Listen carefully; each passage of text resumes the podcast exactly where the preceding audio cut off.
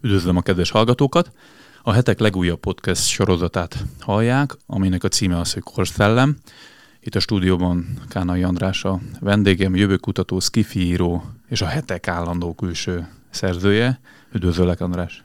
Szia, és üdvözlöm a hallgatókat én is. A Korszellem egy olyan műsor, ami társadalmi folyamatokról, a világban történő, világrendben történő változásokról és magáról a jövőről szól. Rengeteg olyan dolog történik a világban, amit nem eléggé tárgyalunk ki, vagy annyira a pázlikat nem tesszük össze. Most ezt, erre tettünk kísérletet Andrással. És az első témánk az konkrétan onnan indult ki, hogy Elon Musk megvette a, a Twittert, vagy megveszi éppen a, a Twittert, és ennek nyomán azért a közösségi oldalak univerzuma átalakulni látszik, illetve ezt vitatjuk meg, hogy ez tényleg így van-e. De ugorjunk akkor fejest az egészbe. Mi a bánatér van az, hogy magyarok nem annyira szeretik használni a Twittert? Ennek történelmi és technológiai előzményei vannak.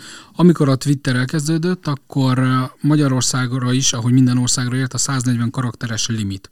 És ugye egy angol nyelven ez nem gond, mert nem ragozó nyelv, a magyar viszont az. Tehát az történt, hogy elég sokan regisztráltak rá, én is akkor, x ezer évvel ezelőtt. Meg van még egyébként a profilod? Én most már használom a Twittert olvasásra, mivel az amerikai közélet és a tudományos élet az, az nagyon erőteljesen használ, de kimondottan Amerikáról, hogy ha akarok híreket, elemzéseket, akkor egész egyszerűen már a, a Twitter az egy, egy külön felület, külön uh, ilyen formátumai vannak arra, ugye a thread, tehát hogy, hogy hogyan, hogyan, hogyan néz ki egy poszt, um, úgyhogy én már használom, de eltelt egy nagyon-nagyon sok idő, amikor nem is ugyanez volt, hogy 140 karakterben mi a csodát lehet elmondani. Tehát az, az nagyon kevés, ha Főleg a magyaroknak, akik mi káromkodni is csak szofisztikáltan tudunk. Már aki. Igen, igen, és a, ugye németből átvett sok uh, ilyen összetett szavunk miatt azért ez a 140 karakter, ez hamar kimeríthető. Szóval egy szó, mint 100 uh, nem terjedt el. És az, hogy akkor nem terjedt el, nem jött a network hatás sem, tehát nem láttad azt, hogy a szomszédod, a barátod, a családtagod használja, és nem érezték késztetést arra, hogy te is használd, nem maradsz ki semmiből. Ez volt az általános vélekedés.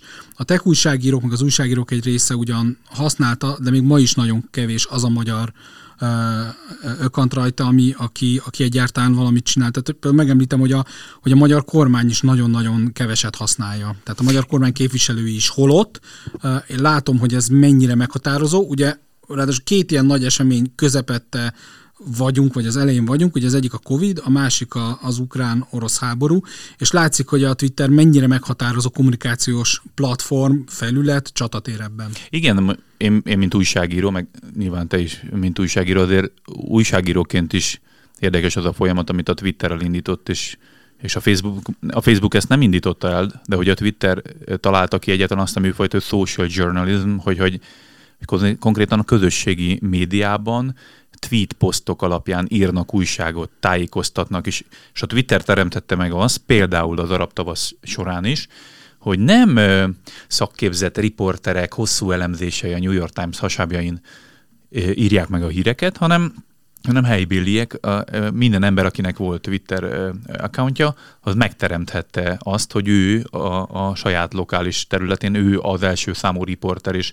és újságíró. Ez korábban azért nem volt így, és a többi platform sem teszi ezt lehetővé, viszont a, a, a, a Twitter ezt meg tudta tenni, ahogyan egyébként szerintem a politikát is rettenetesen befolyásolta, hogy nem egy ilyen hosszú folyamatokon keresztül érlelt médiaproduktum az, ami eljut a fogyasztókhoz, hanem egy ilyen ilyen csípős megjegyzés, egy ilyen flagma odaböffentés, egy, egy, egy tételmondat igazából az, ami a, amivé le alacsonyodott egyébként az újságírás. Tehát én, én ebben inkább kárt látok, mint hasznot, de biztos van benne haszon is. Ez nagyon hasonló, ami történt vele, mint ami a, a kamerás mobiltelefonok megjelenése és a, és a fotózás kapcsán. Tehát demokratizálódott egy szakma.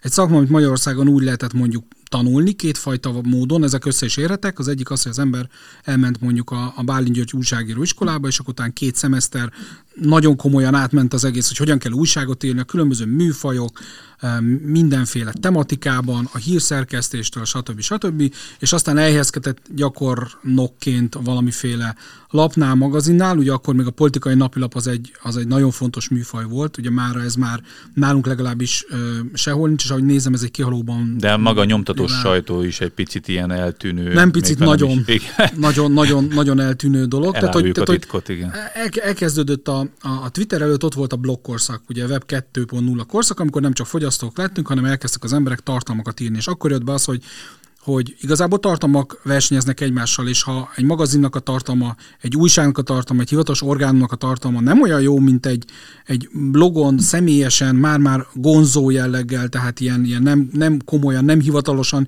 író ember tartalma, akkor a blogot választottuk, és a, a Twitter, a közösségi média csak tovább aprózta ezt a dolgot, és még inkább demokratizálta, hiszen mennyire sokkal könnyebb egy, egy ilyen eleve ilyen mikroblogos felületen dolgozni, mint, mint akár egy, egy blogot így fenntartani. Tehát, hogy, hogy ez, ez, be, ez az egészben így, így benne van. És akkor ami a nagyon fontos dolog, hogy ezt olvasói, fogyasztói szempontból is megszoktuk. Tehát ugye most az a, az a nagy gond az emberiség elhűlésének állomásaival kapcsolatban, és annál stációnál tartunk, hogy egyre kevésbé olvasunk hosszú, kiérlelt, kimunkált szöveget, amihez mondjuk sok óra, netán napok kellenek, hogy, hogy befogadjuk, Igen. mert ugye feltörtük a szövegeket, először csak a blogokba, ott már nem lehetett olyan hosszú írni, mint mondjuk régen egy népszabadságnak volt mindig egy riport oldala, és akkor egy oldalas Igen. nagy riport, ahhoz idő kellett, hogy az ember elolvassa. Igen. Mi még azért a heteknél tartjuk nyilván ezt a, ezt a sokoldalas dolgot, tehát nálunk azért még Nehéz. van, aminek neki kell menni, de, de, de, de tisztában vagyunk vele, hogy a, hogy a, a trend, trend nem ez. És ahogy mondtad, az újságírói szakma is. Én nem mondanám azt, hogy felhígult, hanem egész egyszerűen okafogyottá vált az a fajta felkészülés, az a fajta a tudás, ami, ami jellemzi. Van még, még nyilván... de most ez... azt mondod, hogy okafogyottá vált, az, most ezt akarod mondani azzal, hogy szükségtelen? Az a fajta, azt mondom, hogy az a fajta felkészülés, tehát hogy egy újságírót egy újságíróskolában nevelünk, és hmm, átmegy ilyen sok, sok mindenen, tehát hogy, hogy mert a maga a fogyasztó dönti első, tenni ugye sokkal, sokkal durvább a helyzet, mert a kattintás szám és az analitika igen, dönti el, hogy igen, mi jó, mi rossz, igen. és nem egy külső valaki, aki ott van mondjuk 40 éve. Ennek jó oldala is van, mert ugye azt mondják, szakmaiság. Ennek jó oldala is van, mert szokás mondani, nincsenek kapuőrök, vagy a kapuőrök szerepe megszűnt, és ezért sokkal több mindenki jöhet be, aki esetleg nem ment át ezeken a szűrőkön. A negatív negatív oldala pedig az, hogy maga a minőség az, az aztán tényleg olyan relatív fogalommá vált, hogy már-már csak orgánum válogatja, hogy, hogy mennyire veszi ezt komolyan. Igen, csak közben nekem újságíróként benne van az a fájdalom, hogy nagyon azt látni egyébként a tartalomfogyasztási szokásokban is.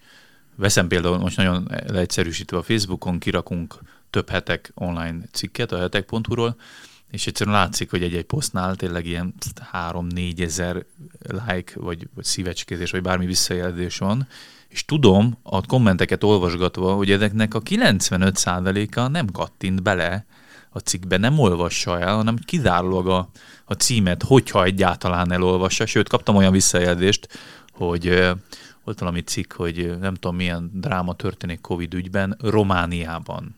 Benne volt a címben az egész, és valaki nekem szegezte a kritikát, hogy hogy hogy lehetek olyan szemét, hogy az, hogy Romániában történik mindez, azt a cím végére írom. Mert hogy azt már nem olvassák el az emberek. Tehát érdekes kis szimbóluma volt annak, vagy nem tudom, egy ilyen példája, hogy hogy van abban egy fájdalom, hogy az emberek az, hogy azzal, hogy egyáltalán nem olvasnak, vagy elfelejtenek olvasni, vagy, vagy, vagy annyira gyors a, a, az információ rengetegnek a feldolgozása, hogy nincs is idő, vagy készség arra, hogy, hogy elolvassák, belemélyedjenek egy témában, az egyébként a tájékozottság brutális rovására is megy. Tehát egy kicsit paradox az a helyzet, hogy egyrészt azonnal tudom, hogy Mariupolban ö, ö, agyonlőnek valakit, vagy, vagy felgyullad egy tarló, vagy nem tudom, mert ott van valaki, akinek van egy Twitter oldala, és kirakja a videót, hogy felgyullad a tarló. Másrésztről viszont, mivel mindenhonnan azonnal kapom az információkat, azoknak a sára nem szánok elég időt, vagy ha valaki erre szán időt is megírja, nagyon kevés az az ember, aki erre igényt is tart. Mert picit a tudásnak, vagy a tájékozottságnak a látszata, vagy illúziója fertőzi meg az embereket. Azt is mondhatnám, hogy a, az információ olyan most, mint a puspa, puskaropogás. Tehát, hogy mi most egy tényleg egy európai háborút nézünk közelről, de információs fronton ez a háború már nagyon régóta zajlik, és ugye az történik, hogy az emberek két hír között nincsen, nincsen ilyen átgondolás, nincsen megállás, nincsen, nincsen szusszanás, nincsen az, ami régen volt, hogy a, és most nem abból a szempont mondom, hogy régen ezek minden más volt, csak ugye uh-huh. változásokról beszélünk. Ugye ja. régen volt egy üteme mindennek, tehát hogy volt, jött egy tartalom, és volt szünet. Ennek eklatáns nagyon régi példája, mondjuk, hogy a szomszédok két hetente jött Magyarországon, és akkor az emberek így megemésztették, fölkészültek. Vagy hogy a dallaszt hetente adták le, tehát így hetente bementek az emberek a munkahelyre, ez volt akár a Twin Peaks-el is a 80-as évek végén, vagy az ilyen, ilyen híresebb sorozatokkal. Igen. Erre a Netflix kitalálta a Kártyavált című sorozatával, hogy, hogy mi lenne, ha egybeadna egy egész sorozatot, nem hetente egy-egy részt, hanem egyszerre. És akkor az látszik, hogy, hogy az ember egy olyan lény, aki szívesen veszi, hogy így nagyon leterhelik az agyát szórakoztató funkciókkal, és ugye a, a Twitterennek most a, most a leginkább a, az a példája, ami, ami leginkább előttünk van, mert a Facebookon van egy olyan, van egy olyan protokoll, ugye ezt céges szinten tanítják, hogy mondjuk egy cég egy nap hányszor posztolhat. Igen, De igen. a Twitteren nincs ilyen, hiszen ott pont a, a gyorsaság, reagálás, gyors megosztás, gondolatok közlése a lényeg, és ott megszokjuk azt, hogy nagyon gyorsan áramlanak a, áramlanak a dolgok. És ugye az Igen, van egy ütem, ütem egyébként, csak kiegészítésként is visszaadom a, a szót, hogy a, amerikai újságírók, meg sokszor például Donald Trumpnak a twittelési szokásain is lehetett látni, hogy egyszer rámegy a Twitterre, mondjuk a nap, nap de nem egyszer megy rá, de ha végre rászabadul, mert a kezébe kerül a, a Blueberry, vagy nem tudom, akkor ugye ott, ott hirtelen ilyen 120 poszt, tehát retweetek, meg megosztások, meg kommentárok, és utána megint három órán keresztül mondjuk valami program miatt nem nyúlhat a Twitteréhez,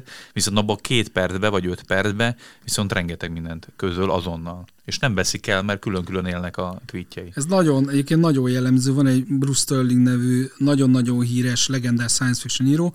Itthon picit kevésbé ismert, de nagyon-nagyon híres ember, olyan módon is, hogy, a, hogy nagyon sok mindent a jövővel kapcsolatban megérzett ki, tehát főleg technológiai fronton, uh-huh. És ő szokta azt csinálni, hogy, hogy egyszer csak elkezdi elárasztani a Twitter, és aztán abba hagyja. és a, mindig vele kapcsolatban, meg a többiekkel kapcsolatban is mindig az a kérdés, amit fölteszek, hogy tényleg ennyi jó gondolat van a világban, tényleg ennyi ö, reakció van, amit mindenképpen az embereknek ki kell fejeznie. Szóval, hogy itt, itt bejön az a, az a fajta változás, hogy, hogy a Twittert, aki komolyan akarja csinálni, mint előáll, tartom előállító, azt nem csinálja félszívvel. Igen. Tehát, hogy az olyan, mint, olyan, mint a TikTok. Életmódváltás egy az, kicsit. Az mint, életmódváltás, de, igen. Olyan, mint egy kicsit, mint az Instagram, mert azért az Instagramon van az, hogy hogy folyamatosan portfólióját bővíti Igen. az ember, és ott is az van, hogy ezt is észre lehet venni, hogy, hogy a sztorinak mekkora funkciója van, hogy konkrétan egy ilyen Big Brother való világ showvá válik az embernek az élete, mert muszáj megosztani a minden látványos és jól kinéző mozonátát az életének, mert ha nem osztja meg, akkor ő, ő unalmassá válik. Igen, a gond csak az, hogy nagyon sokan vagyunk, ezért nagyon sok ember gondolja ebből a nagyon sok emberből, hogy, hogy a gondolat, hogy minél bővebben, minél több szakaszban meg kell osztania, és akkor ezután van az, hogy, hogy információs gyomlálást kell végeznünk, ha valamit szeretnénk megtudni, illetve ugye az van, hogy az idő nagyon gyorsan lemegy. Tehát, hogy itt, meg, itt viszont bejön egy másik nagyon érdekes dolog, a fizikai és a digitális világnak a különbsége. Ez ugyanolyan, mint hogy megfigyelték azt, hogy aki kártyával fizet, az hajlamos több pénzt költeni, költeni egy hónapba. Amikor pénz volt, van a pénztárcában, és onnan elmegy egy 500-as, 1000-es, 10 fizikailag látszanak ennek korlátai. Ugyanígy a, a magazinnál, hogy heteket valaki papír formátum olvas, akkor, akkor így be is oszthatja magát, most elolvasok két oldalt, most hármat, és látja, hogy mikor van vége, mennyire van vége. De a digitális világban nincsen vége a dolgoknak. És éppen azért van az, hogy olvassa az ember, olvassa a hírt, pörgeti, pörgeti, pörgeti, Sőt, van egy nagyon jó, olyan jó, mikor a szociológia kitalál, vagy technológia egy kifejezést, ugye doom scrollingnak hívják a Twitteren, hogy valaki azt mondja, hogy milyen szörnyűség történnek, és még ez is, és még ez is, és a hüvelykújjával lögdösi fölfelé, hogy még ezt is elolvasa, ugye a doom, mint végzet, igen, és a scrolling, igen. mint a tekerés, tehát, hogy ott és a közösségi médiában a TikTok egyébként ennek a, ennek a mestere, az a legmesteribb az egészben. Igen, igen egyszerűen, egyszerűen olyan, olyan folyamat ö, csinálnak ezek, hogy az idő elmegy, az idő többet nem olyan, mert nem lehet úgy ellenőrizni, mint a magazinnál, hogy látod körülbelül, hogy, hogy mekkora, hogy volt eleje meg vége. Igen. És az, e, van eleje meg vége a dolgoknak, és utána szünet van, ez az, ami, ami totálisan kiment már. Van, érdekes, hogy a TikTokot említed, mert Ugye én egy ideig azt gondoltam, amikor így tudod, barátokkal beszélgetünk, hogy fú, startupnak volt egy korszaka, tudod, ilyen illúzió, hogy ha valami, valami startup, akkor biztos, hogy garantált siker lesz, és mocsok sok pénz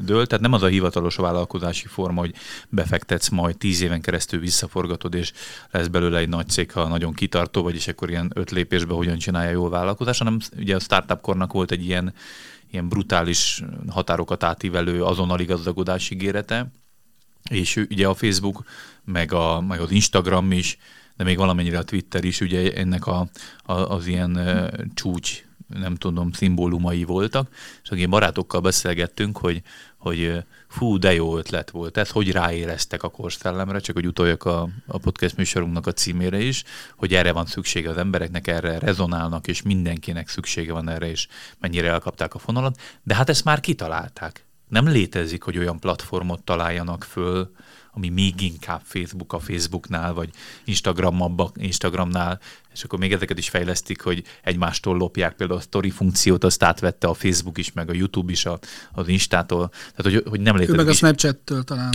Meg a Snapchat-től is. is vettek. és, és ugye a Snapchatot most már így nem. Ha, valaha, nem? Nem, nem, van egy, van egy törzs felhasználók köre, akik Viszont, azt mondják, hogy maradnak inkább egy kisebb vállalatnál. Viszont a TikTok az az tényleg olyan szinten berobbant és rezonált még jobban a, a nem tudom, az ember igényre. Nyilván a TikTok egyébként nem lett volna sikeres, ha nincs előtte a, Facebook meg az Instagram, és nem szoktatja hozzá ez a, ez a, az időeltöltéshez az embereket, de azért mégis érdekes, hogy a TikTok egy olyan ilyen, ilyen ingerorgia, vagy, vagy brutális inger cunami, ami kezelhetetlen. Most pont mentünk ki utcaemberét kérdezni fiatalokat a, a hetekkel nemrég, majd, majd berakom a linkbe a kommentbe a, a videót a, a hallgatóknak, hogy, hogy, hogy nem egy fiatal 5, 6, 8, 9 órát tölt el naponta ö, social médiában, és ezeknek egy jelentős része TikTok. Mert valamiért a TikTokon keresztül ö, nem, nem te válogatod, nincsen annyira ilyen spam, szétspammelve a, a rendszer, nincs ott édesanyád és édesapád a TikTokon, ami nyilván megint csak jó dolog. Van egy olyan algoritmusa, hogyha egy tök ismeretlen ember vagy, akkor is bedob a TikTok téged, talán, hogy inspiráljon, nem tudom, egy-egy videódat így megfuttatja, vagy valahogy így könnyebben el tudod érni a idegeneket, és konkrétan az, hogy pöccintesz egyet, és egy japán előadóművésznek a, a, a utcai performanszát látod, majd egy kanadai ember a Niagara vizesés, vagy nem, nem is tudom, bár Ontárióban e, a tópartján bélszint süt neked, majd a, a, a kiskutya az mennyire aranyos, amikor botladozik, és hogy ilyen pillanatok alatt úgy tudsz váltani ilyen életekbe, sorsokba betekintést, hogy tényleg van egy ilyen, nem tudom, hogy ez dopamine, vagy mit termel az ember szervezetébe, de egy ilyen ilyen megszakíthatatlan élmény, amit állandóan akar, és szinte mesterkélten kell ebből kilépni, és ezt már egyébként az Instagramnál, meg a Facebooknál is lehetett látni, hogy vannak ismerőseim, akik időről időre letörlik az alkalmazást, majd visszamennek, majd megint letörlik, majd megint visszamennek. Tehát, hogy van egy ilyen, ilyen kényszeres leszokási ilyen, ilyen uh, cirkuláció. Tehát érde, érdekes nagyon, és a TikTok ilyen szempontból tényleg kimaxolta a Szirmai Gergelynek volt egy ilyen podcast beszélgetésre, nem is tudom hol adta le, de ő mondta azt, hogy a, az Instagram tönkreverte a, a fiatalok önképét, önbizalmát, testképét, ö, ö, társas kapcsolatait. A TikTok viszont egyrészt zseniális, másrészt mindannyian bele fogunk halni. A TikTokban mondja ezt a szírma nyilván a kis túlzással, hogy nem képes az ember ennyi mindent elhordozni, befogadni. Tehát, hogy valahogy nagy, valami, valami nagyon nagy kataklizma lesz ennek a vége. Nem tudom, hogy így van-e, de a nagyon, szírmai ezt mondja. Sok mindent feltett, és nagyon, nagyon sok izgalmas gondolat van ebben. Az egyik az, hogy az innováció. Ugye nem, menjünk a vállalkozás, meg a startup. Ugye az, igazából a startup kultúrának két, két lába van, ami, ami ígéret vagy, vagy elvárás. Az egyik az, hogy, hogy igenis kapitalizmus van, és dolgoz olyan, annyi, olyannyira keményen, hogy ne nézd a magánéletedet, ne nézd, a, ne nézd azt, hogy most három évig négy órát fogsz aludni minden nap, hogy hülyének fognak nézni, hogy 10 ötletből, 10 startupból 9 az biztosan tönkre megy, mert arra hajt az a maradék egy, hogy remegve szinte, hogy remélhetőleg a Google, a Facebook, vagy valamelyik nagy megvegye. Zárója, ma már szinte lehetetlen, hogy te építs egy ilyen nagy céget, mert mert nincsen, nincsen lehetősége. Tehát például mesterséges intelligencia kutatásához adattömeg kell, azt nem tud létrehozni mezei ember úgy, ahogy, ahogy ők létrehozták, és folyamatosan minden egyes nap és pillanatban megy. És a startup kultúra másik, tehát hogy az egyik, egyik egy elvárás, hogy akkor tedd bele az energiádat, de van egy ígéret, hogy figyelj, ez nem olyan, mint a, a, a szüleidnek az üzlete, vagy a nem tudom, ami, ami ilyen történetekben van, hogy te majd beállsz 16 éves korodba, és akkor megöröklöd a 35 éves korodba, és 50 éves korodba te is a milliárdosok életét teszed, hanem azt mondja, hogy legyen milliárdos most, következő egy-két-három évben, vagy legalábbis dollár milliómos. Tehát, hogy van benne egy ilyen nagyon-nagyon felpörgetett, felfokozott, túlzásig hevített kapitalizmus, de azért lehetséges ez, mert összekötöttünk 7 milliárd embert. Igen. És innentől kezdve skálázhatóak a termékek, innentől kezdve nem Igen. az van, hogy Igen. eladod Zala megyében, hanem egyből innen Magyarország legkisebb falujából is Észak-Amerikára tud célozni. Megjegyzem a háború fényében, hogy még mindig az a legvonzóbb piac, nem az európai, nem a kínai, nem az ázsiai piac, hanem az amerikai piac, mert ők fogyasztanak a legtöbbet. Szóval, hogy ez benne van. És akkor a TikTok az megint csak kitott egy dolgot, de hozzáteszem, hogy a Facebook se az első volt. Tehát, hogy az emberek még emlékezhetnek a MySpace-re, ami kimondottan ugye zenei ismerkedős volt, inkább zenei. Az Ivivet most nem mondom, mert a magyar az már akkor, akkor jött, amikor már volt. De ja. például a Friendster nevűre kevesebben emlékeznek. De az Iviv, Iviv hogy, hogy bedőlt ennek hatására? Hát a, magyar felhasználók tekintetében egyébként szinte mindenki fönt volt, és mindegy, nem, nem kell bemennünk nagyon retro. Szerintem csak... klasszikusan termékfejlesztési probléma volt. Ugye mm-hmm. megvette egy nagy telekommunikációs cég, és valószínű, hogy hogy nem kapott akkor a stratégiai lehetőséget, hogy, hogy kiforja magát, mm. pedig, pedig ennél is ott volt az a, az a momentum, amikor meg lehetett volna az egészet. Tehát azért volt egy olyan, nem tudom, hogy az fél év volt, nem tudom, hogy egy, egy év volt, hónapok voltak csak, de hát mindenki az ivivről beszélt meg minden, csak mm. ugye dizájnba, meg tudásba elment mellette a, a világ. Igen. Elment mellette a világ. Na, a TikToknál uh, Sajnos azt az a tendenciára folytatták tovább, hogy az ember alapvetően lusta lény, és nagyon hajlamosak vagyunk azt választani, ami könnyebbség. A titoknál az egyik ilyen volt, hogy nem kell elforgatnod a telefont. Ez látszólag egy picike dolog, hiszen mindig úgy tanították el az embereket, hogyha fölveszel valamit, akkor a tévé miatt, ugye a tévé miatt, a tévé és a mozivászon miatt, mi, jól mondom, horizontális képernyőkkel, fekvőhelyzet kell. Itt már azt se kell csinálni, mivel álló helyzetben van. A másik, amit te mondtál, az az, hogy hogy olyan algoritmust építettek bele, rájöttek arra, hogy nem elég a network hatásba bízni, tehát hogy a másik is használja, hanem az első produktumaidat úgy ö, díjazza az algoritmus, hogy kiadja sokkal többet. Tehát sikerélménnyel indulsz. Igen. Hát ez a klasszikus kábítószeres, a sikerélmény igen, egyből, igen. egyből ez van. A kaszinóknál csinálják ezt. Mert, igen, igen. Itt a piros, hol a piros. Mhm. Klasszikus uh-huh. utcai változatán először mindig nyertél. Igen, igen. A, a másik dolog az, hogy az, hogy a, ugye beszéltünk arról, hogy, hogy elkezdtük az információt földarabolni kicsi részekre. Itt az információ már nem is szöveg, hanem csak kép, a megint csak emberi lustaság, könnyebben meg tudjuk fogadni, és érdekesebb. És ugye 30 másodperc lehet, hogy 15-en indítottunk 30 igen, igen. Ugye ennek, ennek, volt egy, nem most eszembe az a, az a közösségi média, ahol 8, más, 8 meg 10 valány másodperces videók voltak, az volt az elődje, illetve volt egy musical amit ők megvettek, igen, igen, ami, igen. Egy, ami egy ilyen tátika show volt tehát, hogy megvolt ennek az előzménye, és ugye amit még, még felhoztál, az az, hogy, hogy nagyon-nagyon épít az embereknek a, a narciszizmusára, de valami rettenetesen. Tehát, hogy, hogy azelőtt mondjuk egy 50 évvel ezelőtt, vagy 80 évvel ezelőtt persze mindig, mindig voltak, és van az emberben egy magamutogató, exhibicionista lény, valameddig, nyilván ennek fokozatai vannak, de hogy ennek nem volt meg a technológiája, nem volt meg a társadalmi elfogadottsága, mert megvoltak azok az emberek, színészek, csepürágók, énekesek, stb. stb., akiket sokszor a társadalom úgy lejjebb lejjebb is helyezett,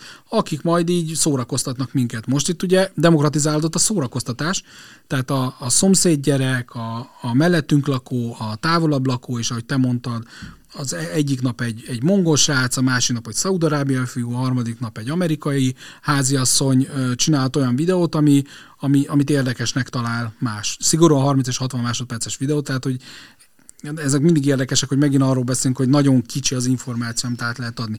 És akkor ott bejön még egy faktor, amit te mondtál, és ez a, ugye a doom scrollingban, meg, a, meg egyik közösségi médiákban is benne voltak, hogy úgy van az agyunk húzalozva, hogy a, a, az újdonságot értékeljük. Tehát, hogy igazából, amikor, amikor pörgetünk, akkor újdonságot keresünk. Az újdonság kimegy 30 másodperc alatt, jön a következő újdonság, és a következő újdonság. És ugye így tudnak elmenni a, az órák, és amit te mondtál, ilyen, ilyen szörnyű adat, de hogy milyen adatok jönnek, ha Amerikát nézem onnan is, meg gondolom Nyugat-Európát, és gondolom minél minél uh, nyugodtabban él egy uh, társadalom, tehát nincsenek polgárháborúk, a megélhetés nem egy ilyen napi perc küzdködés, annál többet tölt szórakozással. Tehát, hogy ez egy, ez egy abszolút ilyen dolog. A titoknál ugye ráadásul még van egy, van egy exotikus íze az egésznek, hogy a kínai kommunista párt tulajdona.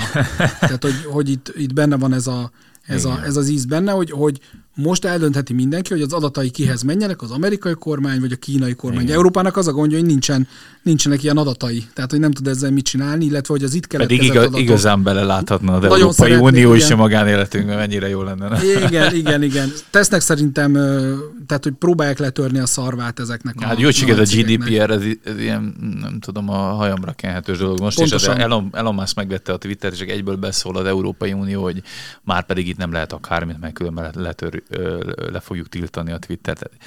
Én számomra az Európai Unió, mint egy ilyen durcás kisgyerek a homokozóban, mindig így a fikáját pöcköli, bocsánat a hasonlatér így a, a rivális szidékre, de nagyon senki nem foglalkozik vele. Mindegy, nem kell belemennünk nagyon geopolitikába, csak érdekes ez a, a, a, az attitűd az unió részéről. De az EU-val majd foglalkozhatunk, mert ott nagyon sok része van, és nagyon érdekes.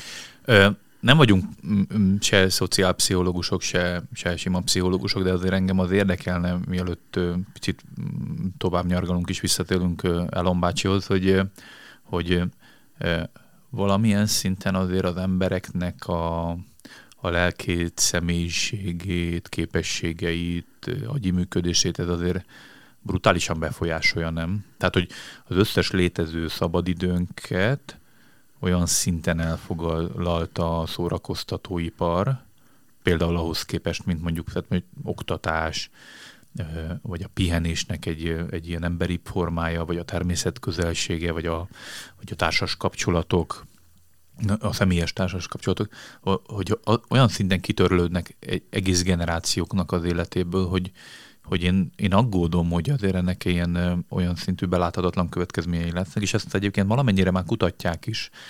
Például a fiatalabb generációknál öngyilkossági hajlamot, depressziós arányszámot, ugye kijött most a, a Facebooknál és az Instagramnál egy, egy éve, talán ez a fiatal lányokra gyakorolt hatása, hogy hogy mennyire ö, ezért, nem, ezért a szó nem jó az, amit mondta, hogy beláthatatlan, teljesen belátható, és az elég rémisztő. Tehát, hogy a jó most részét is túl, túlzás, igen. tudod, a beláthatatlan úgy mondják, hogy, hogy, hogy még, még jönnek elő igen, majd még, még. lesz igen. még mélyebb. De igen, igazad De valószínű, hogy, hogy ez, ez már elég. Tehát, hogy kitenni fiatalokat annak a legsérülékenyebb korszakban, amikor csak hibát vesznek észre, amikor egy negatív bejegyzés miatt a a világa akarnak menni, és a szüleiket a izébe kívánják, tehát hogy, hogy ez, ez, ez sokkal durvább. A szórakozásban, meg amit mondtál, az teszem be, hogy mi emberek azt csináljuk ma az utóbbi, hát talán 70-es évek óta, technológia teszi lehetővé természetesen, hogy a szórakozási formák előtte arról szóltak, hogy neked fizikailag el kellett menned máshova. Tehát a, Igen.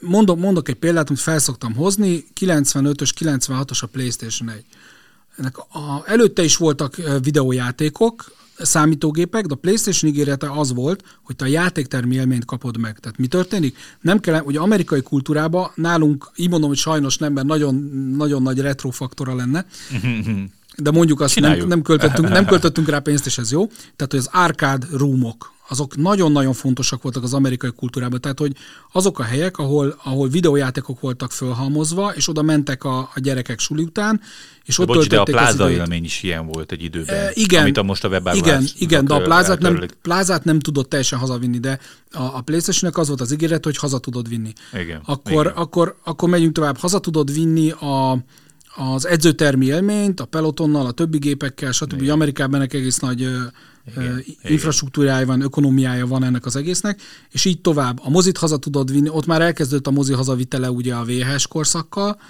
a, ezt a DVD, amire most kicsit vicces gondolni, egy átmeneti technológia a mi életünkben, tehát CD, DVD, Többet, átmeneti igen. technológia, hamarosan pendrive is az lesz.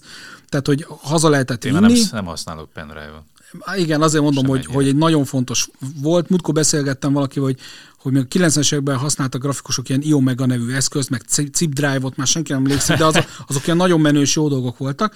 Szóval, hogy visszük haza a mozi élményt, és akkor ez a kérdés még mit viszünk haza, a mobiltelefonnal pedig állandóan nálunk van a, a, a szórakozás. Ez azért van, mert alapvetően az ember, hogyha, hogyha hagyod, és nem ösztökéled, akkor lusta lény, és igazából szórakozni akar. Jó, van pár ember, aki tök jó munkamániás, meg, meg, meg ez más, hogy, ja, hogy... Néha azt is haza lehet most már vinni a Covid óta. Ja, persze, azt is haza lehet Érdekes. vinni, igen. Igen, azt is haza lehet vinni. De hogy, de hogy ezek a, a technológia azt tette lehetővé, hogy a szórakozás kézzelfoghatóan közel jött. Mindennel. És ennek minden egyes következményével együtt. Igen, egyébként ami még eszembe jutott ezzel kapcsolatban, hogy mondhatod, hogy picit, mint hogyha rákényszerítenének egész, nem kényszerítenek bele, sodródik egy a fél emberiség abba, hogy ilyen önálló négy fal közötti szórakoztató műsort kreáljon, mert azzal, azzal megkapja maga a dopamin löketét és közösségi feedbackjét, és ezért rengeteg olyan ember, aki amúgy nyilvánosság elé, színpadra,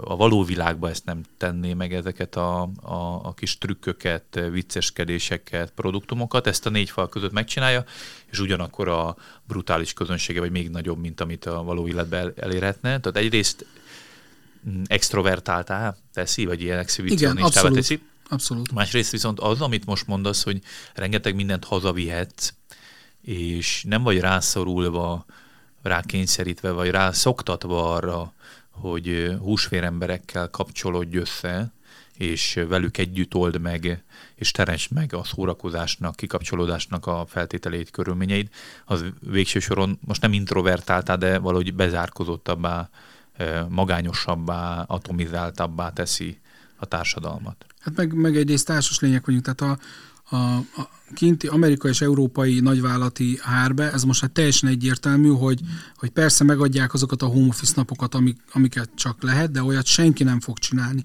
Senki nem fog csinálni, hogy örökké mindig home office-ba dolgozni, egészen azért, mert az emberi természetnek ez nem tesz jót. Tehát, hogy onnantól ez egy hiány, nem lesznek meg a szocializációs eszközök, nem tudsz úgy csapatot építeni, hogy nincsenek nincsenek így együtt, hogy nincsenek a, nincsenek a mondjuk a, a konyha melletti röhögések, a megbeszélések, yeah. ezt nem tudja, nem tudja a videokonferencia uh, helyettesíteni. Most raktam el egy linket, ami arról szólt, a Nature-be jelent meg, tehát ez egy rendes uh, tudományos Igen. dolog volt, meg méréssel, ott van benne az egész metodológia leírva, hogy, hogy egyszerűen, hogyha embereket összengedsz mondjuk Zoomba, Teamsbe, és úgy kell együtt működniük, az rosszabb hatékonyságú, mint ha egymás mellett lennének egy munkahelyen. Tehát, hogy, hogy azért van egy végső határ ennek az egész virtualizációnak. Ki, ki fog pukkadni? Csak azért kérdezem, most például a buta telefonoknak van egy ilyen reneszánsz. Az csak pici ellentrend. Pici ellentrend. Tehát nem, nem gondolod azt, hogy előbb-utóbb az emberi ö, élet ellenesség az, az, eléri a határát, és emiatt kipukkad ez a fajta lufi, és az emberek valahogy visszatalálnak a józan eszükhöz, és a természet és a iránti igényükhöz, vagy a társas lényként való újfent, az ember nem találhatja meg újra önmagát, vagy szerinted ez már így halad, és még ilyenebb lesz? Általán ez csak ilyenebb lesz. Aki valaha próbált rendes, tehát hogy tényleg, tényleg komoly, körny, komoly virtuális környezetet, tehát hogy én, én ilyet évekkel ezelőtt, és nem is most uh, próbálgattam, egy fél szoba volt lezárva, és ott mutatták meg nekem a, az egyik ilyen csúcs készüléket. A, a szemem elé vetített kép egyrészt világűrbe való járkálás volt, meg egy űrhajó belsejében. És, uh, és úgy vettem le magamról, hogy elvesztünk. Tehát, hogyha ezt tökéletesítik úgy, hogy hogy mondjuk a, a grafika sokkal jobb lesz, a játékmenet sokkal jobb lesz, mert személyre lesz szabva, vagy nem tudom, úgy állítható, kiszűrik azt, hogy igen. igen, ez, ez, ez, ez, most pénz, ez most, igen, ez most pénz kérdése. Persze az látszik, hogy a virtuális valóság az miért nem robbant be? El. A VR az miért nem robbant be? Mert azért e- arról, hogy VR szemüveges itt a világ vége, mert mert jó, mennyire berántja az embereket. Alternatív univerzum, erről írtunk 15 éve is.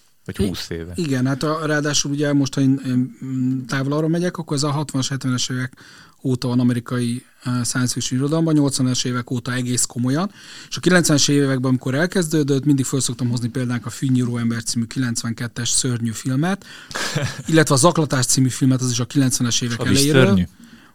Nem, az aklatás az, az okos film, mert két jelenséget, a virtuális valóságot és a, a, a férfiak ellen hozott vélt uh, zaklatást uh, mutatja be, tehát az mm. megelőzte a korát 30-20-30 éve. Mm.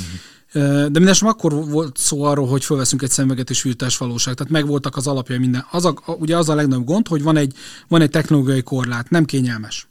Tehát ugye az egyik az, hogy használat olyan, hogy az csak lakásba képzelhető el, az utcán elütnek. Tehát, hogy, hogy van egy eszközöd, amit csak otthon használsz, jó, a vasaló is ilyen, tehát lehet arra mondani. De ez viszont túl drága. Ez az egyik.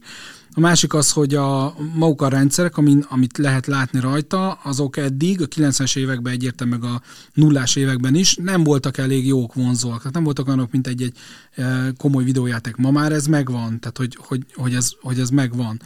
Ugye a harmadik az, hogy nem alakult ki még az ökoszisztémája, vagyis hogy egy piac, aki, meg, aki legyártja ezeket, legyártja a hardvert, egy másik, aki legyártja a szoftvert, és a vevő, aki azt mondja, hogy számomra szükség van. Ezt ez, megértem, ez de itt volt 40-50 évünk itt volt. Ilyen rá. technológia, hát technológia. Belegondolsz, hogy a, ugyanúgy de, a de mesterséges ismerjük, hogy van ilyen is. technológia, mégse gyártották le 40 év alatt. Nekem egy picit ad, abszurd, ad abszurdum, hogy hogy kiküldenek egy embert a holdra szindróma, és utána 50 évig nem tudnak kiküldeni egy embert a holdra, pedig elméletileg van rá szándék. Az, az kicsit más. Jó, nem akarok, tényleg nem akarom el, elvinni, hogy nem, nem hozható ide, de mégis ad, ezt az abszurditás egy picit furcsa, hogy kinövi a semmiből magá egy ilyen forradalmi technológia, és hú, de nagyon fejlődik, másrésztről meg a VR szemüvegek meg 40 év alatt nem bírtak eljutni, még hozzám Jó, se, pedig én érdeklődök. De ennek technológia oka van. A számítógép ugye 70-es évek közepén megjelentek azok a csipek és azok a számítógépek, Amerikába be lehetett vinni a lakásokba, mert nem szekrény meg szobaméretűek voltak, hanem kisebb, mint ez a keverőpult előttünk. Ugye a Texasnak a gépei, aztán ugye Magyarországon a Commodore-ok, Sinclair-ek, Enterprise-ok, Primók, a saját gépek, stb. mikroszámítógépek, ugye 8 bites számítógépek. Utána 90-esek jött az ugrás 16 bites, 32 bites, 64 bites architektúra.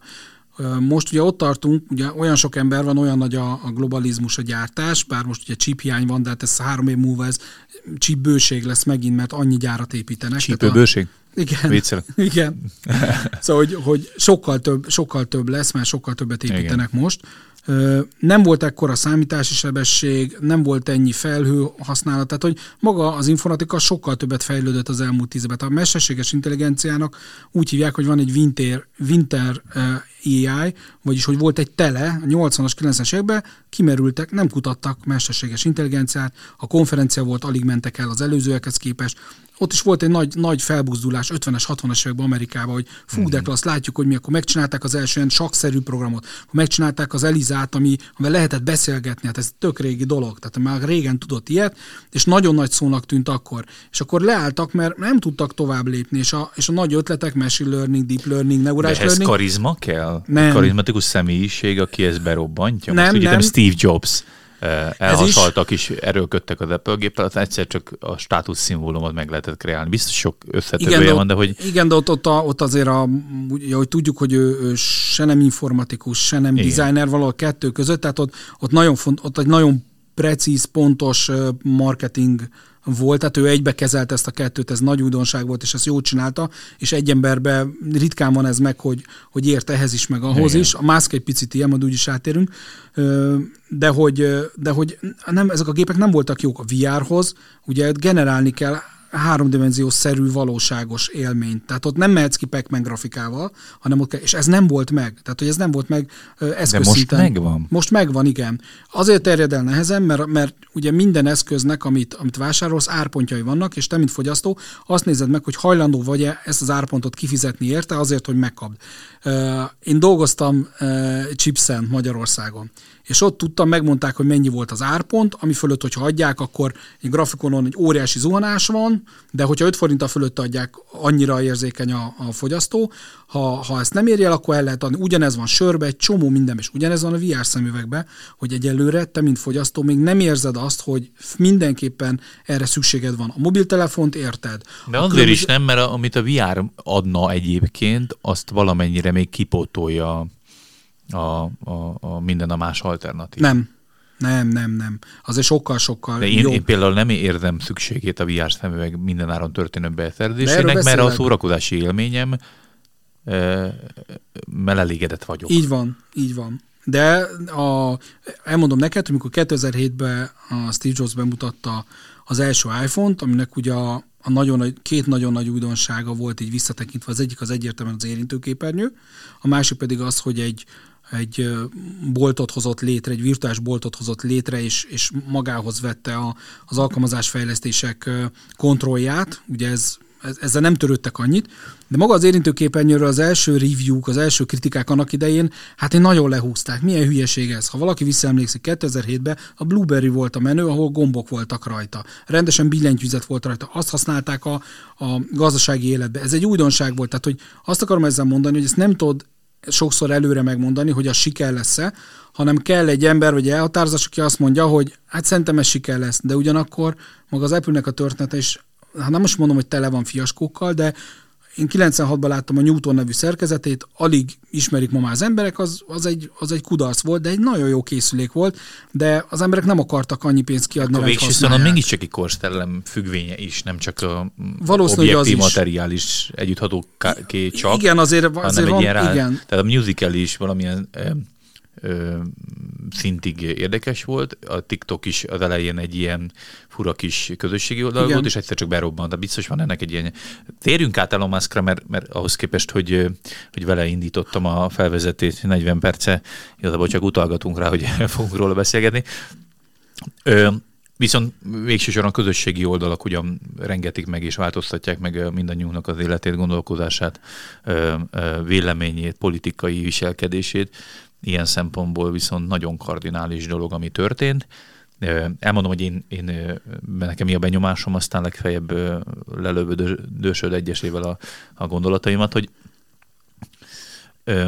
a, a Donald Trump letiltása kapcsán volt nekem egy olyan élményem, ami engem meglepett, hogy egymással rivalizáló, egymás mellett levő, egymástól különböző, konkuráló hatalmas tech cégek, Google, Meta, akkor még nem Meta volt, Twitter, és még, még sok-sok más cég, egyként nagyon rövid idő alatt hozta meg a döntést, hogy letörli Donald Trumpot a, mint felhasználót az oldaláról, de olyan szinten, hogy Pinterestről is, és egyetem nincs is Pinterest fiókja a Trumpnak, tehát ilyen abszurd korhangulat volt, hogy muszáj ebbe részt venni.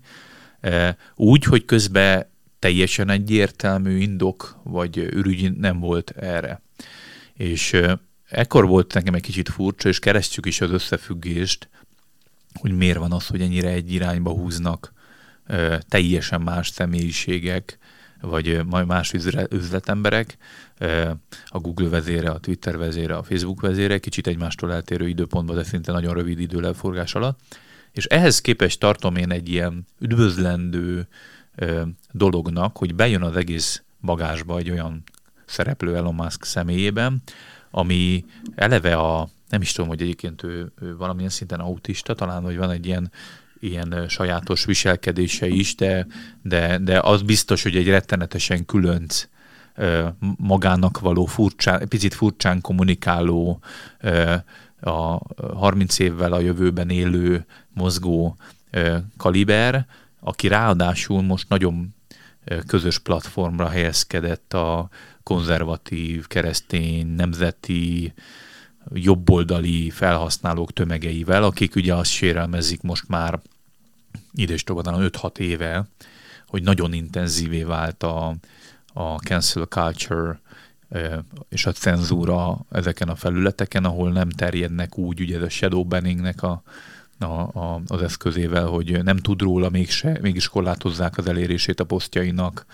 illetve a, a, a, a mm, ö, bizonyos gondolatokat, véleményeket egyszerűen nem jutathat el, vagy nem, nem posztolhat ki anélkül, hogy ne számítson válaszcsapásra. És most végre van egy olyan közösségi oldal, ahol elvileg olyan a tulajdonos, aki elvileg majd ezt a törlést nem fogja csinálni, mert éppen azt hangsúlyozza, hogy mennyire fontos a szólásszabadságát megőrizni ezzel a vók kultúrával szemben. Tehát ilyen szempontból ez a gondolatom egyik fele, hogy, hogy üdvözlendő, érdekes, és talán még nem volt ilyen a közösségi oldalak 15 éves, bő 15 éves történetében, hogy, vagy talán még régebbi, de talán a mainstream egész világot megrengető része ennek a történelemnek 15 évre nyúlik vissza.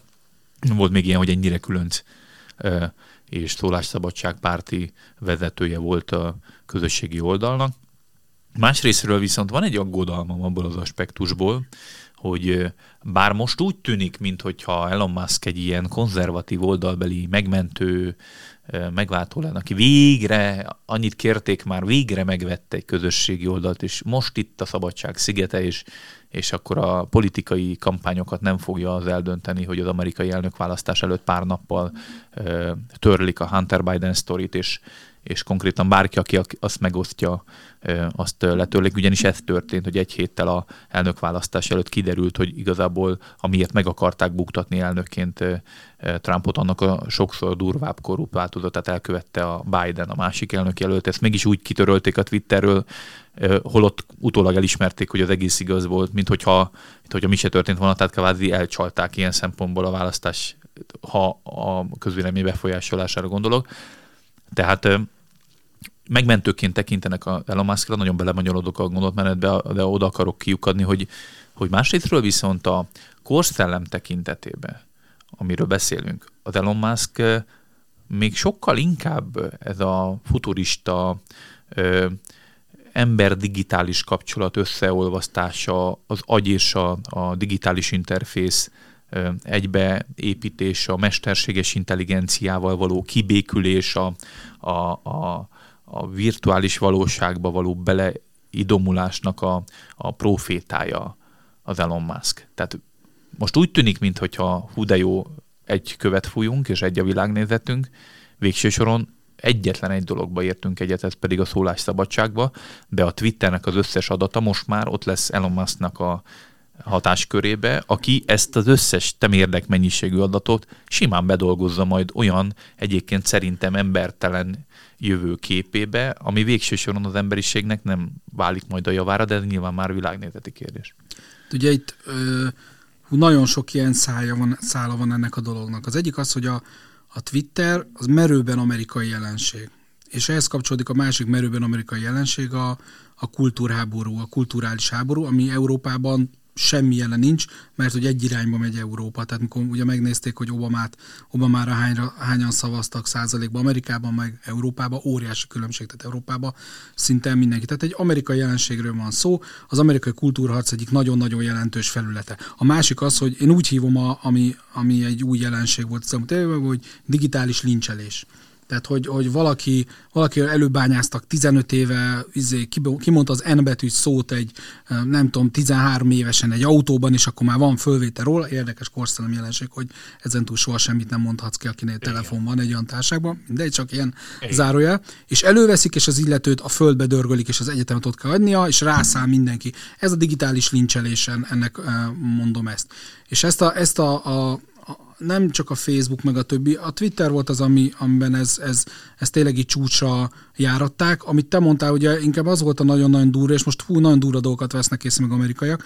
Ugye annak idején a választásnál New York Postnak volt egy híres cikke, a, a Hunter Biden, Biden fiának a laptopjára, amit ott, ott hagyott ez a szerencsétlen ember egy szerelőnél, és kiderült, hogy ez egy csúnya, szép, szép csúnya dolgai vannak az elnök fiának, aminek az egy következmény lehet egy elnökre is, ha a Trumpot úgy szitták, akkor itt pláne, tehát itt előtt ez a kettős mérce, és akkor nem engedték megosztani a New York Post cikket a Twitteren. Most arról számolnak be, legutóbb a Ted Cruz republikán szenátort olvastam, hogy hát valami csoda történt, amióta bejelentették, hogy, hogy megvette a, az Elon Musk a Twittert, vagy csak ajánlhatott, most nem tudom, hogy megvette, azóta nem tudom, naponta 20 több követője van. Kon- Tehát, hogy... Konkrétan én, én több tucatnyi ilyen amerikai influencert látok, és nem úgy van, hogy e, szabadjára engedték a követésnek a, hanem mint hogyha visszanyernék tömegével a, a követőiket. Tehát, mint hogyha felszabadítottak volna egy ilyen ilyen gátat, hogy igazából a valós...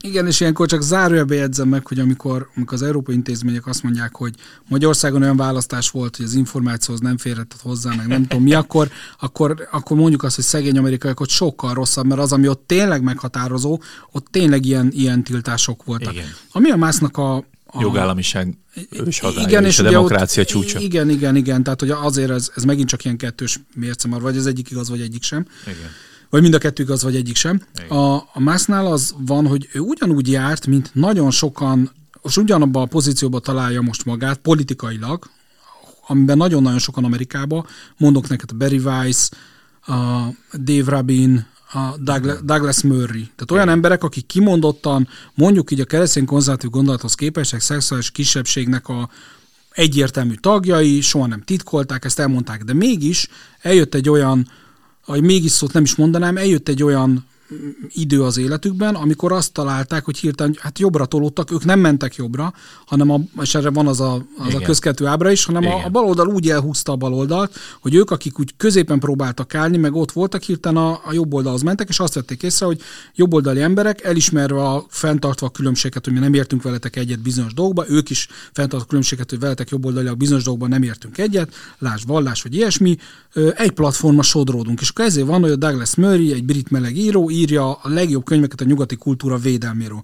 Vagy a, a Barry Weiss, ugye ő, ő, a New York, Times, New York Times-nak volt az újságírója, Igen. egy zsidó hölgy, most készül egy másik nővel összeházasodni, tehát nem a kimondott republikánus, és egy nagyon-nagyon sikeres hírlevelet tart fenn, ami csak arról szól, hogy hogyan próbálják elhallgattatni a másképp gondolkodókat.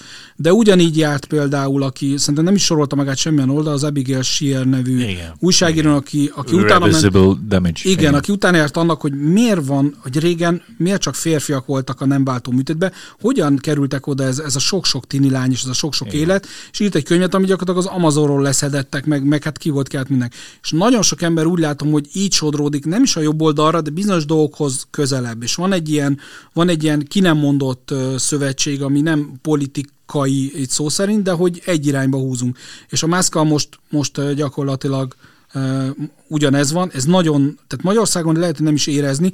Most az amerikai Twitter már napok óta tényleg ezen nevetek magamba, vagy ukrán háború, tehát teljesen elhallgatott minden, alig van más téma.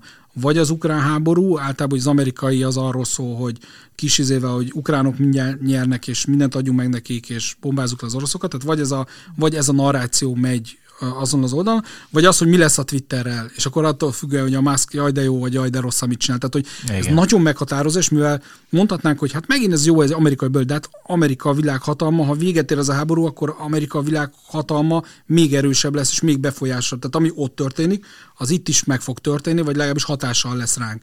És ezért a Musk egy teljesen szabálytalan ember, mert hogy mert hogy oké, okay, létrehozta a PayPal-t, meg van informatikai múltja, meg stb., de azért belásta magát a, a, az autóiparba forradalmat hozott ugye az elektromos autók piacán. Igen. Ott nem is az, hogy megcsinálta, elektromos autó már volt a 20. század elején, hanem azt mutatta meg, hogy egy ilyen márkát föl lehet futtatni az úgynevezett legacy hagyományos márkákkal szemben, és nem kell hozzá 50-60 év, Igen. akár gondolunk egy korai vagy japán automárkára, hanem pár év kell hozzá, és magasan a legértékesebb márka. Itt, itt ezt sikert megcsinálni. A SpaceX-nél bebizonyította, hogy lehet sokkal olcsóbban űreszközöket feljutatni a világűrbe, ezzel az űrnek az elérése sokkal-sokkal közelebb került az emberekhez, ami nagyon-nagyon fontos volt, és amikor csak így visszautalok arra, hogy mondtad, hogy igen, nem tudunk embert a holdra jutatni, az mai szemmel szoktam beszélgetni emberekkel, az egy csoda. Tehát, hogy, hogy tényleg szinte könnyebb elhinni, hogy nem jártott ember, de jártott ember, mert akkora nagy mérnöki csoda volt, olyan okos emberek voltak, pici kis számítástechnikával a mi, mi mobiltelefonhoz képest, hogy döbbenetes nagy mérnöki tudás volt ebben. Tudom, ez jó film a számolás jogában. A számolás kicsit... joga is, igen, meg az Apollo 13-ban is vannak ilyen, ilyen jelentek, de hogy tényleg ilyen, ilyen, ez ilyen nagyon fontos. Szóval a Musk egy szabálytalan ember ebbe, vannak ilyen nagyon nagy blödségei, tehát a Neuralink, Neuralinkkel, amit, amit állít, meg ugye a, a, az önvezetővel is, ugye, tehát ezek ilyen, ilyen megint ilyen marketing dolgok, hogy autopilotnak nevezik a rendszer, de az nem autopilóta, tehát hogy amerikai hatóság mindig elmondja, hogy nem, az nem, neved le hosszú távon a kezed a kormányról, mert sok baleset lesz belőle. Tehát vannak ezek a bombasztikus dolgai, de hogy számomra az a az a cégvezető, aki a cégvezetőnk általában kell, hogy legyen víziója, azt előadják a részvényesek ülés, mit akar csinálni. De ő ugye a világnak adja elő a vízióit, és mivel ő is fecseg, rettente sokat fecseg, lásd, amikor a tájföldön a ballangba szorultak a gyerekek, és tiszta ilyen, ilyen, ilyen verbális álmokfutás rendezett a Twitteren, igen, tehát hogy, igen. hogy ilyen, a közül ben vannak azok a gondolatok, meg, meg dolgok, amivel lehet így vitatkozni, de legalább lehet vitatkozni. Tehát valamit így gondol a világról, valami felé megy, valamit, valamit akar, és az látszik, hogy ez nagyon sok embert húz maga után. Azt én értem, de, de azt a félelmemet te nem érzed egyáltalán ö, hasonlóan, hogy, hogy az a világ, amit Elon Musk szeretne megvalósítani és elérni, mint a világ leggazdagabb embere és mint zseniális vállalkozó, az, az teljesen más világ, mint ami ért egyébként a, a hívjuk jobb oldalnak dolgozik. De hideg-rideg világ, ugye ő soha nem... Világnézetileg, értéklendileg teljesen más. Nagyon rideg, tartunk. tehát hogy, hogy éljünk a... Hiába éljünk, van meccés. Igen, éljünk, éljünk a Marson, legyen a fejünkbe mm, csíp, tehát ezek mind, mind olyan dolgok, ami, ami az 50 50-es, 60-as évek múlt évszázadnak a science fiction írói fejében voltak, ahol azért volt egy nagy optimizmus, mert ugye elkezdődött a Sputnikkal az űreszközöknek a, az űrbe juttatása, tehát volt egy hirtelen nagy fejlődés, és ott jogosan mondták azt az írók, hogy ha ezt az ívet tovább húzzuk, akkor itt fényes rajgó jövő vár ránk, és talán nem tetszük tönkre a bolygót, ugye akkor az atomháború veszélye még erősebb volt, mint most, vagy akkor utoljára ennyire erős talán, Igen. mint most. Igen. Tehát, hogy minden, minden megvolt, de ezek írók voltak, nem politikusok, meg nem vállalkozók. Soha nem, nem hallod. Több száz milliárd dollár. Nem volt több száz milliárd. Soha nem hallod, most, hogy mondod eszembe, hogy soha nem hallod arról, hogy, hogy milyen zenét szeret, milyen képzőművészetet támogat, mit szeret, a nem szó bele a művészeti, esztétikai uh, ilyen, hát Normális nevet nem tud adni a gyerekének sem. Ja igen, meg, meg hát az, hogy már nem tudom, hanyadik nőtől, hanyadik gyerek, és ja. tehát, hogy ezek a ezek Titokba a kerül viszonyok... ki, hogy születik egy gyereke, igen. ahhoz képest, hogy ő a világ egyik tehát, ezek a, ezek a, De a családi viszonyok a, az összes ilyen a Zuckerberg a, az egyetlen mondjuk így kivétel ebbe, hogy van Igen. egy felesége, meg Igen. egy gyereke még, Igen. tehát hogy így, hogy így megvan, de a Bill Gates-től kezdve a Steve Jobson át mindenki, Elég hogy így mondjam, rossz életű a, a, a normál kispolgárhoz képest. Ja. Ja. Oké, egy kérdést, mert már nagyon elment az időnk, de azért egy kérdést hadd tegyek fel, hogy szerinted mi lehet ennek a jövője, hogy megvette Elon Musk a, a Twittert? Hatni fog-e a többi közösségi oldalra, hogy rákényszeríti őket is a a szólásszabadság helyreállítására, a cenzúrálási elveknek a felülvizsgálatára, mert azért most már most omladozik az a rendszer, amit minden közösségi oldal követ, hogy mahinálja az eléréseket, átláthatatlan módon cenzúrál, stb. Tehát, hogy számítasz arra, hogy valamekkora kisebb méretű forradalmat okoz Elon Musk a Twitter megvásárlásával, illetve, illetve mi lehet, mire lehet számítani szerinted akár politikailag?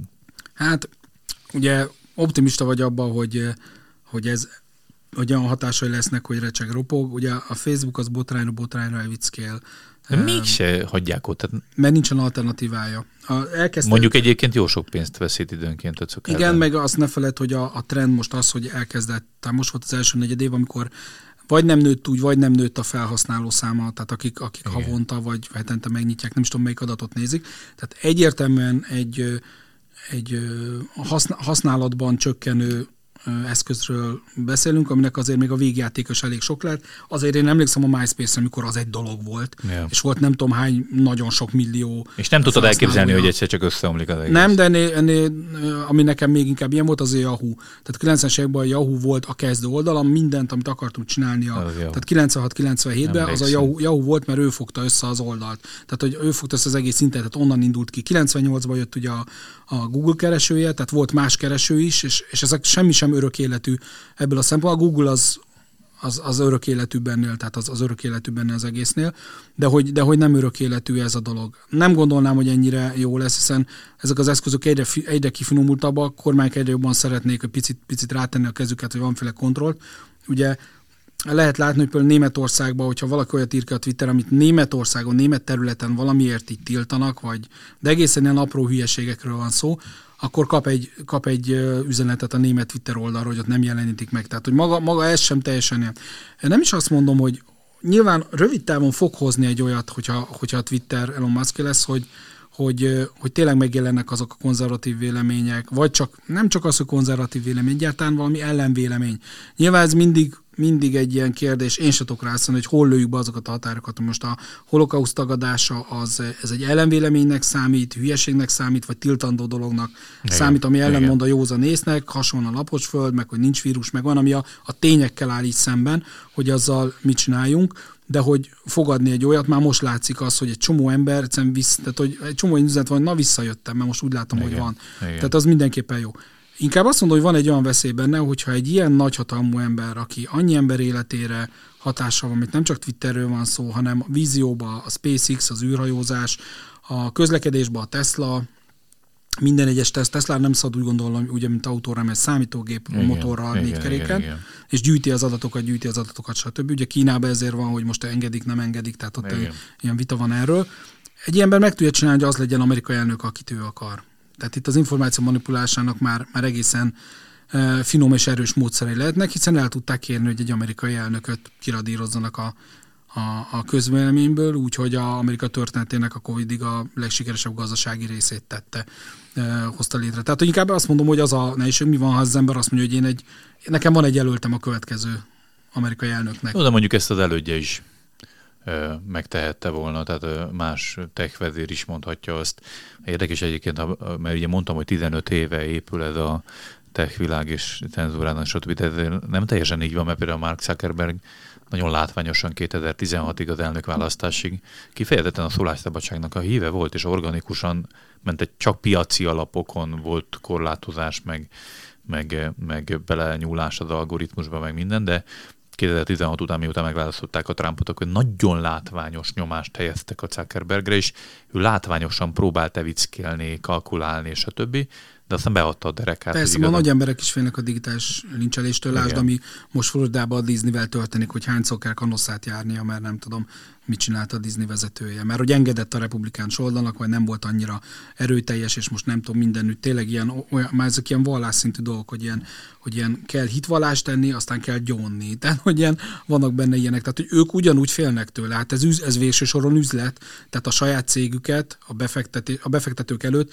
eh, nem gyalulhatják le. Tehát, hogy ez, ez, ez, ez benne van ebbe a pakliba, és ugye aki olvasta azt a könyvet, az pont egy hetekes könyv volt, de hát nagyon-nagyon régen, és mennyire igaz volt. Az volt a cím, hogy média hazugságok. Nem teszem az újságíró neve, Goldberg az jut eszembe, és ott először szembesülhetett az olvasó azzal a mechanizmussal, hogy hogyan működik a, Amerikában az elfogultság, ugye a bias volt a könyvnek egy címe, tehát elfogultság, hogyan működik, hogyan lehet megszólaltatni egy ügy mellett két véleményt, az egyik szakértői, az, na, az nagyon tetszett, hogy leírja, hogy az egyik szakértői, de nem volt odaírva mondjuk, hogy demokrata, másik pedig egy republikánus. Ezt látjuk ezerszer a filmekben, meg mindenütt, igen. és a, a mostani, a, igazából az utóbbi tíz év és a Trump alatt, és a Trump előtt is az a nagy változás Amerikában, hogy az emberek bizonyos módon lejönnek ezekről a kapuőr, már szó volt róla, a kapuőr médiumokról, tehát hogy, hogy igen, nagyon jó megy a New York Timesnak előfizetési szinten, nagyon jó megy a Washington Postnak, és még pár ilyennek, de ott van mellett a Breitbart, ott van mellett a másik oldalon, tehát nagyon sok, ami így, ami így létrejött, amiket nem, nem tudnak így elhallgattatni, mert, mert, mert nem lehet, Igen. és valahol itt folyik ez a vita, és ennek a, ennek a, a, a, a nehéz ágyúi a közösségi média cégek, mert hogy te is tudod, hogy egy hetek cikket megosztasz a Facebookon, akkor mennyi embert érsz el vele, és milyen nehéz lenne anélkül Igen. csinálni ezt a dolgot. Elérkeztünk a beszélgetésünk mostani beszélgetésünknek a, a végéhez. Iszonyú sok témát dobtunk be, és valószínűleg a közösségi oldalakról még rengeteget fogunk beszélgetni. A Korszellemet hallgattátok, az első rendkívüli adást. Kulifai Máté és Kánai András beszélgetett mindenféléről, leginkább arról, hogy az Elon Musk megvette a, a Twittert, és vajon a közösségi oldalak mennyire alakulnak át, illetve a közösségi oldalak eleve az elmúlt 10-20 évben mennyire alakították át a viselkedésünket, szórakozásunkat, kikapcsolódásunkat, szabadidőnket, véleményünket, gondolatainkat, egymással való kapcsolatunkat. Ha bármi kérdésetek, kommentetek, véleményetek van, akkor azt tegyétek meg a, a videó alatt, és várjuk akkor ötleteiteket is, visszajelzéseiteket is, és egy hét múlva ismét jelentkezünk. Legjobbakat, sziasztok! Sziasztok!